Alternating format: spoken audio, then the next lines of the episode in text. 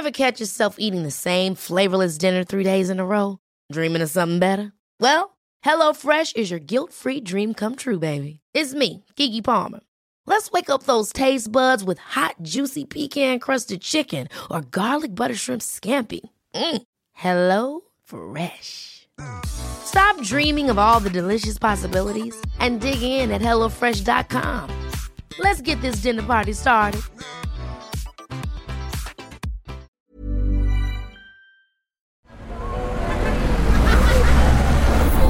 Podcast Network Asia. The following program may have words or content that may trigger fear, panic, or anxiety, especially to the younger audience. Do not proceed if necessary.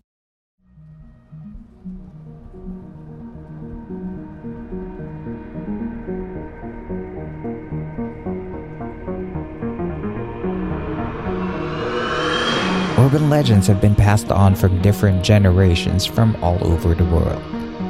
But in the age of modern cities, mass media, and digital age, these stories have transcended to continue and give us both fear and wonder. But are these legends true? I am Earl, and I am the humble campmaster. And within the next few moments, I will be your guide into the mysterious world of the urban legends.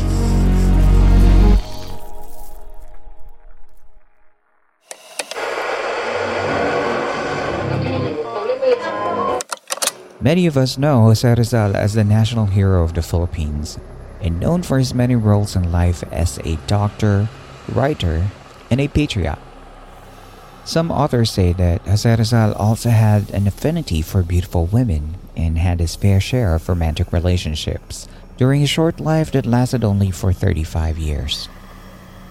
But despite the heroism of Dr. Jose Rizal, the chaotic and mysterious world of urban legends still made its way to his name.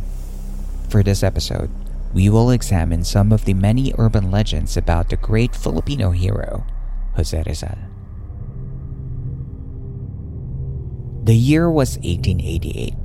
On a rainy and dark night of 31st of August, terror filled the entire Whitechapel district in the city of London. In a dark alley where the horse's carriage passes, a woman was found lying down. The woman's clothes were drenched from the rain and mud, and interestingly, her clothes were pulled up. In order not to disgrace the woman, the man in the carriage passing by pulled down the woman's clothes and called a constable to inform them of the scene. When the authorities arrived, they were surprised to see who was lying down the street. The woman's neck was cut open with a gash, but despite her loss of blood and the cold from the pouring rain, the woman's lifeless body was still warm. That only means the crime took place just shortly before it was discovered. These and the next heinous crimes that are bound to terrorize the Whitechapel district will soon be known as rippings.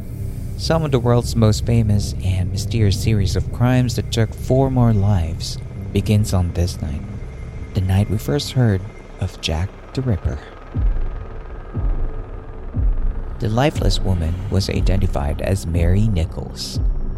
Mary Nichols was evicted from her Doss house, or the affordable common lodging houses for the homeless and the poor.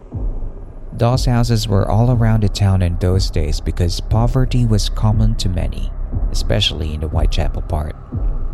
These kind of shelters are important, especially in areas with different climates, because it gets extremely cold, especially at night, and electricity was not yet widespread in many parts of the world.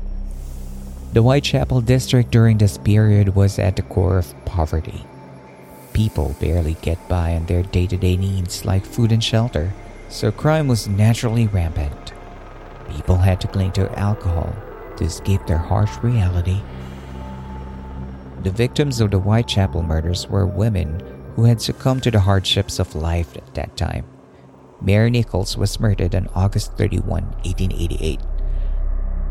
This was eventually followed by the murder of Annie Chapman on September 8, 1888, at 29 Hanbury Street, just a mile away from the first scene of the crime.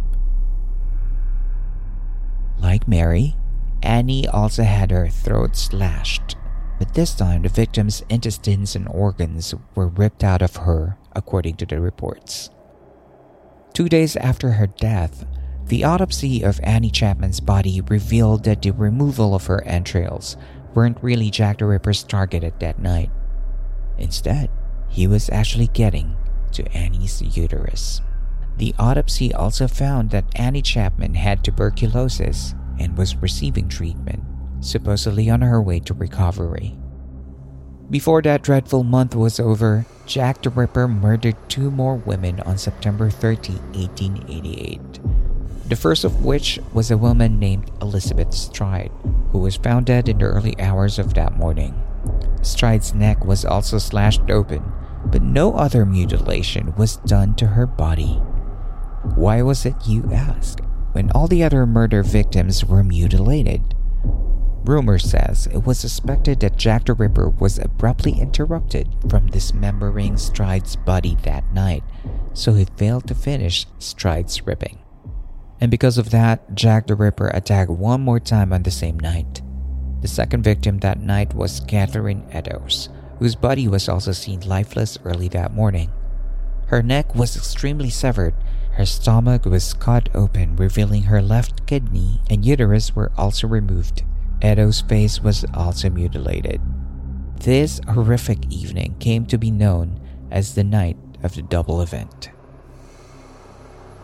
The final victim and the most brutal murder was that of a woman named Mary Jane Kelly, who was also found dead in her bedroom on November 9, 1888. Her face was extensively mutilated and she was disemboweled to almost nothing left of her guts in her stomach as they were scattered all over the room. Only one thing is missing from the scene of the crime Mary Jane Kelly's heart. Because of this, a theory was formed that the perpetrator of these crimes had knowledge of the human anatomy, as he was able to finish a crime in a swift manner, and the cuts of his knives are almost clinical. The terror of these murders brought into the district pushed the government to deploy constables to look out for the killer and prevent him in getting his next victim. People out on the streets became more vigilant too. But alas, the crimes piled up as Jack the Ripper kept on ripping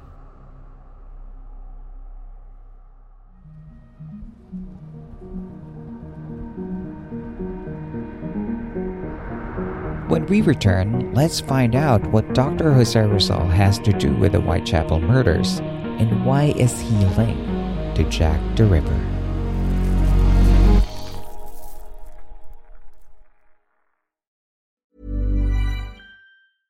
Hey, I'm Ryan Reynolds. At Mint Mobile, we like to do the opposite of what Big Wireless does. They charge you a lot we charge you a little. So naturally, when they announced they'd be raising their prices due to inflation, we decided to deflate our prices due to not hating you.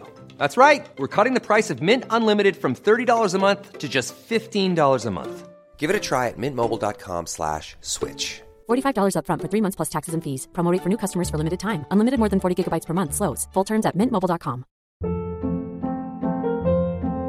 Hold up. What was that? Boring. No flavor. That was as bad as those leftovers you ate all week. Keke Palmer here, and it's time to say hello to something fresh and guilt-free. Hello Fresh. Jazz up dinner with pecan-crusted chicken or garlic butter shrimp scampi. Now that's music to my mouth. Hello Fresh. Let's get this dinner party started. Discover all the delicious possibilities at hellofresh.com.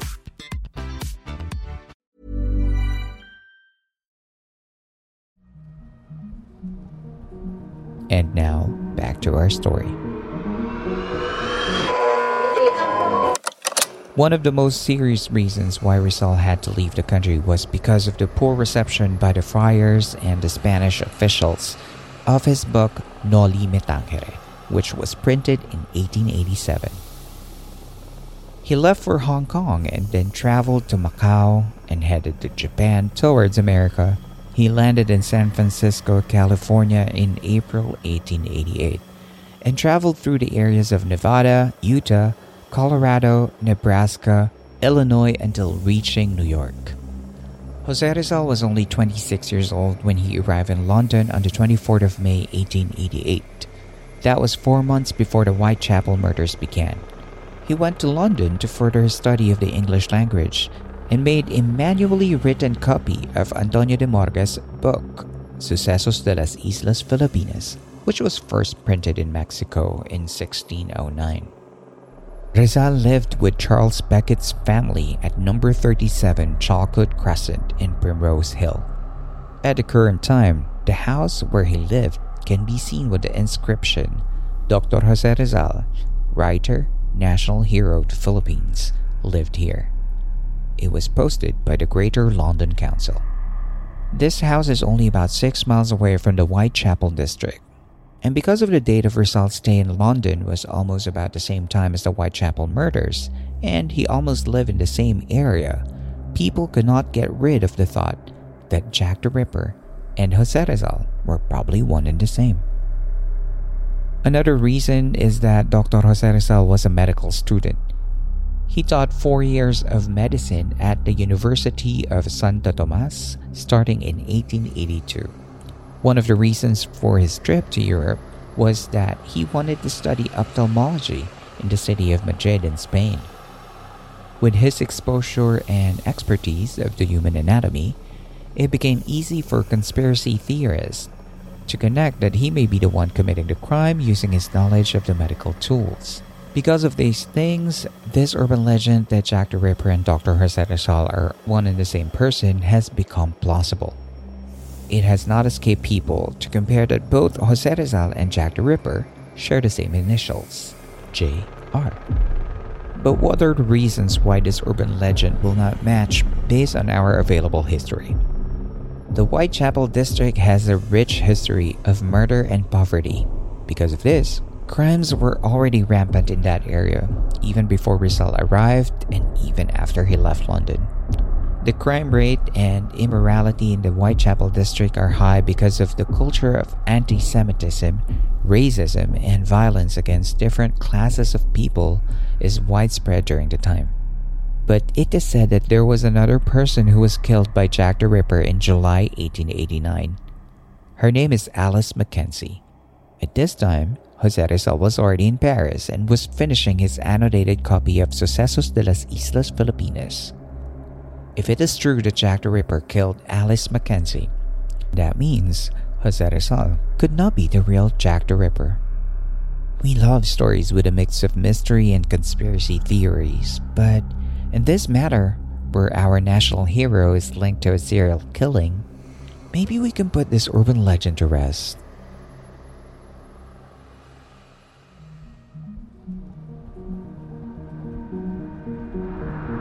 When we come back, we will talk about another urban legend that talks about Dr. Rizal. Coming up next.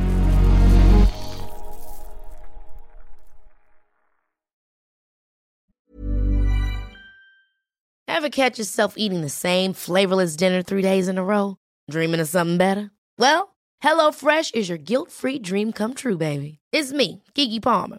Let's wake up those taste buds with hot, juicy pecan crusted chicken or garlic butter shrimp scampi. Mm. Hello Fresh. Stop dreaming of all the delicious possibilities and dig in at HelloFresh.com. Let's get this dinner party started.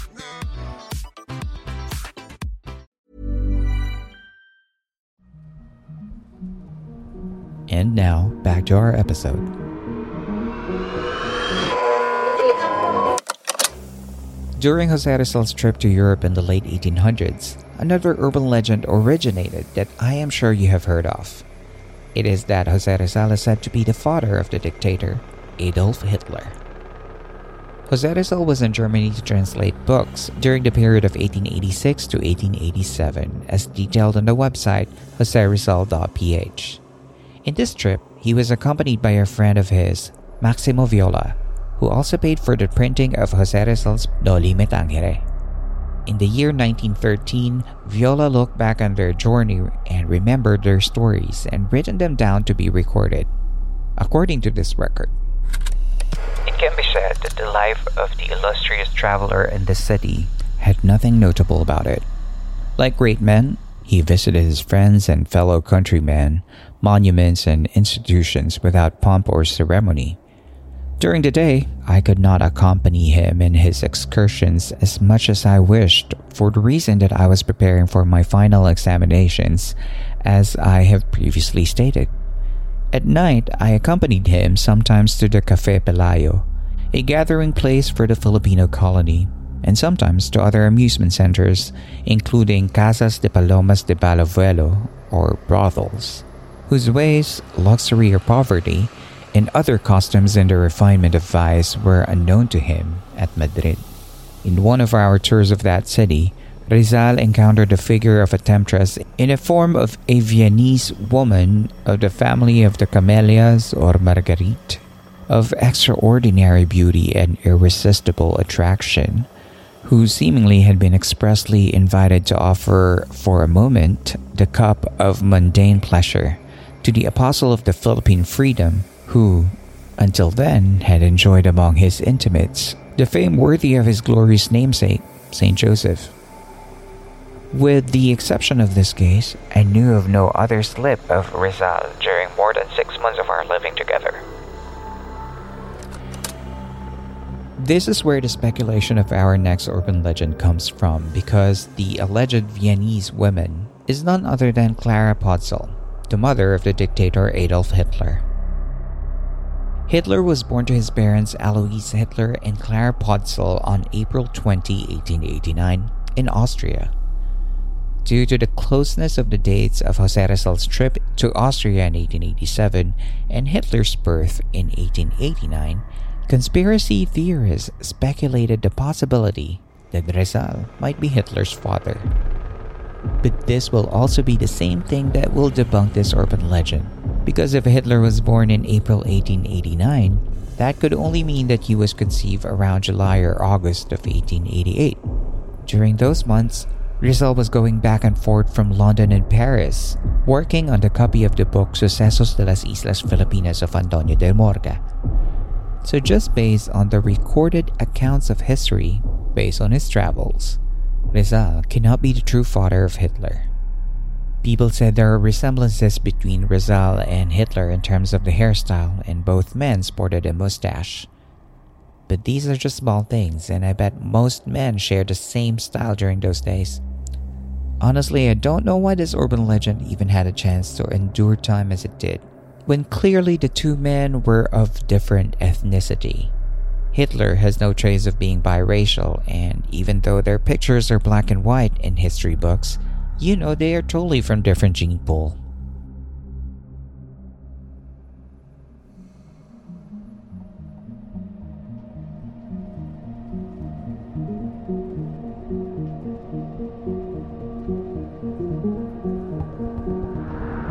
We recognize Jose Rizal as the great Filipino, symbol of the Filipino who is good, skillfully gifted, and has pride for his heritage. But for a long time, when the majority of the Filipinos are still suffering poverty, are these urban legends a symbol of our nation's thirst for international recognition?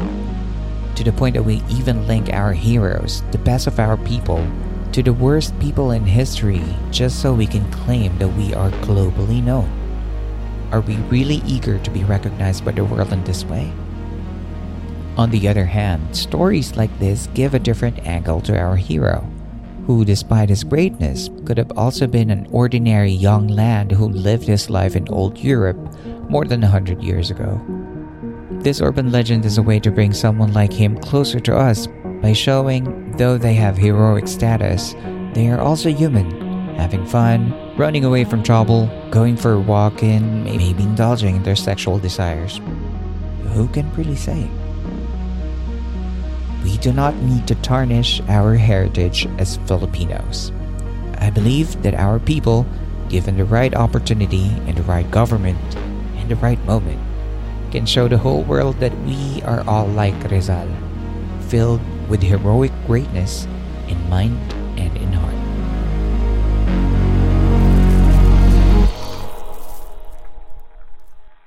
This is where our episode of the Urban Legends about Jose Rizal ends. If you like this episode, you can support the show by giving tips via Patreon, Ko-fi, PayPal, or Gcash. All the links will be posted in our episode's show notes, and your tips help in creating this show. You can also help support the campsite by giving us a like or a follow in all of our social media channels, as well as giving us a good review in our platforms such as Spotify, Apple Podcasts, and even in our Facebook page. Your support helps us reach more people to listen to the show and help us share these fantastic stories. Again, thank you very much for listening. I hope to be with you again in the next story. I'm Earl, and this is the Urban Legends series of the Philippine Campfire Stories.